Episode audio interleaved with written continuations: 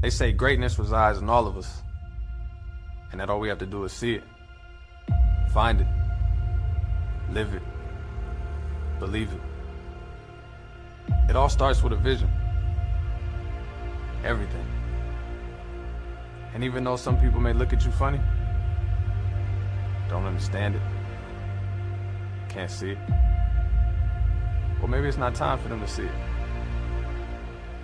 But one thing for certain is that when they do see it, they won't be able to ignore it.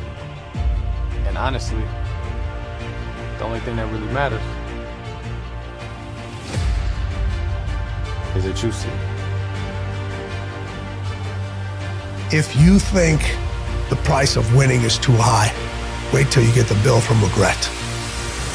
I was an underdog all my life. I wasn't the number one receiver in my class. I wasn't a four. I was a four star. I, you know, I, I, didn't have it easy coming up until I got to New York, and then I had some success. So I've been the underdog all my life. I've still been counted out. I'm still counted out, and um, that kind of excites me. You know, this is a team that is, you know, great talent all across the board, offensive line, running backs receiver room, defense is great. It's just, uh, it just, it boiled down to, you know, I'm in a place in my life where um, it means a lot more to be wanted than, you know, someone would love to have you. Because a lot of places would love to have you. But where you're really wanted, you can then pour your heart into that even more. You know what I mean? It's just, it's just a lot easier from where I'm at, just the type of person I am.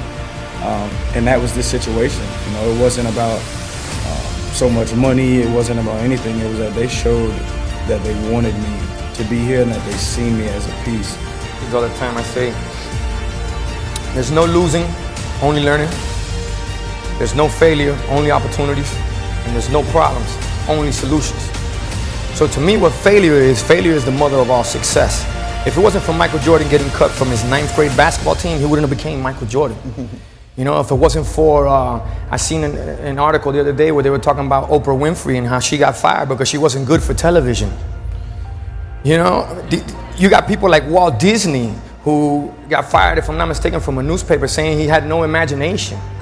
These are the same people that I got to deal with. Tell me what's not, what's not a hit record. So all they can do is learn and come back bigger, better, stronger. Because all it's going to do is lead you in the right direction. See, if you're always winning, then you don't really understand what it is to win. You, you got to take those losses. You got to take those hits. There's got to be the valleys, the peaks, the ups, the downs. In order for you to, when it does happen, you go, you know, this is what it's all about. And not only that, it's never about making it, guys. It's always about maintaining. That's the toughest part. Huh? So to anybody here that feels that they left losing something, no, all you did was gain. And not only did you did you gain, understand they say that be wise is to know what you don't know. We surround ourselves around people that make us feel great. They tell us what we want to hear. The second we put ourselves amongst the uncommon people, we don't like that feeling. That challenging feeling that, of, of that person who's waking up at 3.30 in the morning and say, hey, put your shit on, we're going for a run. We don't like that challenge. We like that person who says, hey, you know, what, man, I don't feel good today, man. And they say, oh, it's okay, brother. We'll take a day off. Maybe we'll get a pizza and shit, watch the game. We like that. We, we love that feeling. Why? Because you understand, man, we're good, bro. We don't want that motherfuckers like this. Hey, man, no, bro. Get your fucking shit on, man. Stop being a punk. We don't want that in our lives. We don't want that person who's constantly challenging our weaknesses. We want that person who's constantly, you know, making us feel nice and good and secure in us. That's the mediocrity of life. We want to be the best amongst the average people. Let me tell you something you already know. The world ain't all sunshine and rainbows. It's a very mean and nasty place, and I don't care how tough you are, it will beat you to your knees and keep you there permanently if you let it. You, me, or nobody is gonna hit as hard as life. But it ain't about how hard you hit. It's about how hard you can get hit and keep moving forward. How much you can take and keep moving forward. That's how winning is done. Now, if you know what you're worth, then go out and get what you're worth. But you gotta be willing to take the hits and not pointing fingers saying you ain't where you want to be because of him or her or anybody. Cowards do that and that ain't you. You're better than that.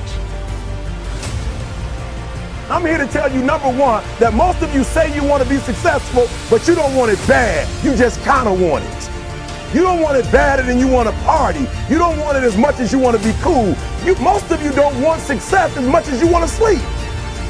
It's a good separation for me, you know, emotionally, to be able to put myself in a place where at practice or when I'm training or during games, I switch my mind to something else, switch my mode into something else, right? For me, it's the equivalent of Maximus Decimus Meridius and Gladiator picking up the dirt, smelling the dirt, it's go time. Right? So that was my mental switch. It was like an actor getting ready for a film. You gotta put yourself in that cage. When you're in that cage, you are that character. And then when you leave there, it's something completely different. But when I'm in that cage, bro, don't fucking touch me. Don't talk to me. There's somebody out there right now, the light ain't on you, but keep making plays. Nobody's talking about you, but keep making plays. Right. I know your sales numbers aren't where your friend is, but keep making plays. I, I know nobody's talking about you, and you're not on the leaderboard right now. Keep making plays. Nobody's going to believe in you until you've already done it. Nobody's going to come and celebrate with you until you've already done it. All right? The work is going to come before the belief, which means you're going to have to work for a long fucking time by yourself with no applause, with no awards, with nobody telling you good job. And then once you start to build something and people start to see the momentum and they start to see the result and you start doing some things, then you're going to get a little belief. My number one competition is me. It's always you versus you. You got to be the one to get up every morning, be disciplined, put in the consistent daily hard work because that gains success. No coach, no trainer, no mentor, no boss can do it. You versus you. Be the guy who embraces the ugly, the miserable. Um, be the guy who embraces hard work, the grind. Don't be afraid of being hurt. Don't be afraid of sacrificing some blood. Fear is my friend. Uh-huh. I love fear. Fear, fear. fear allows me to reach my highest potential. The fear of failing is an illusion. Yeah. Fear is an illusion. We have to have desire. We have to have something that pushes us. Fear pushes us. When you invest in something and you hustle and you work for something, you got a different type of attachment to it. You're gonna have a cold day in hell for somebody to try to take this from you. We live by this, we die by this. We don't surrender, we don't retreat. Every man must search his own soul. I listen to that quote every morning. The man who loves walking will walk further than the man who loves the destination. And when you love the journey, the goals just happen. You hit milestones as a side effect because it doesn't matter. At that point, I don't care if I can lift this much weight or run this fast. I mean, that's cool, but I don't love it as much as I love the journey. I love the journey. What does the journey consist of? Sucking at something, failing, getting better, learning, start it over, do it again. When you fall in love with the journey, everything else takes care of itself. Perspective drives performance yeah. every day of the week. How we view what we do will always affect and impact how we do what we do. How we do anything is how we do everything, right? Yes, but for most of us, we change our dedication, our commitment, how we show up, our sacrifice, depending upon situation, circumstance, external factor, and sometimes people, mm-hmm. right? Which I feel is extremely dangerous. Anything that happened yesterday, none of it counts. Don't even worry about it. You got a brand new start today. Every day you wake up, you got a brand new start. Yesterday your heart got broke. Yesterday you lost your job. Yesterday you got out of rehab. Yesterday you got out of jail. I don't care what happened yesterday. You got a brand new start. You woke up today, baby. Talk to me. You got a brand new start. Right now, you got this morning, you got a brand new start. I don't care about what happened yesterday. Today is your new beginning. Every day is a new beginning that you wake up. Stop worrying about yesterday. You keep beating yourself up about yesterday. You keep crying about yesterday. You keep telling everybody about your yesterday. Start focusing on your future. Tomorrow's gonna be better than yesterday. I don't know. I think you can do whatever you believe you can do. If you really believe it. Yeah. I'm an extreme kind of person. Yeah, so I get carried away. If, if your confidence is not a, an, um, a delusion of perspective, you have the right confidence. Yeah. Um, I have to be serious about anything I want to accomplish. I had those moments, man, where I had to really make some tough decisions. I was tired of being homeless, man. I was tired of gigs coming every now and then, living in a car. Thought about calling my old man, asking him could I come back to Cleveland, live there until I got a job. But it's a funny thing about faith, man. Faith is a belief in things that you cannot see.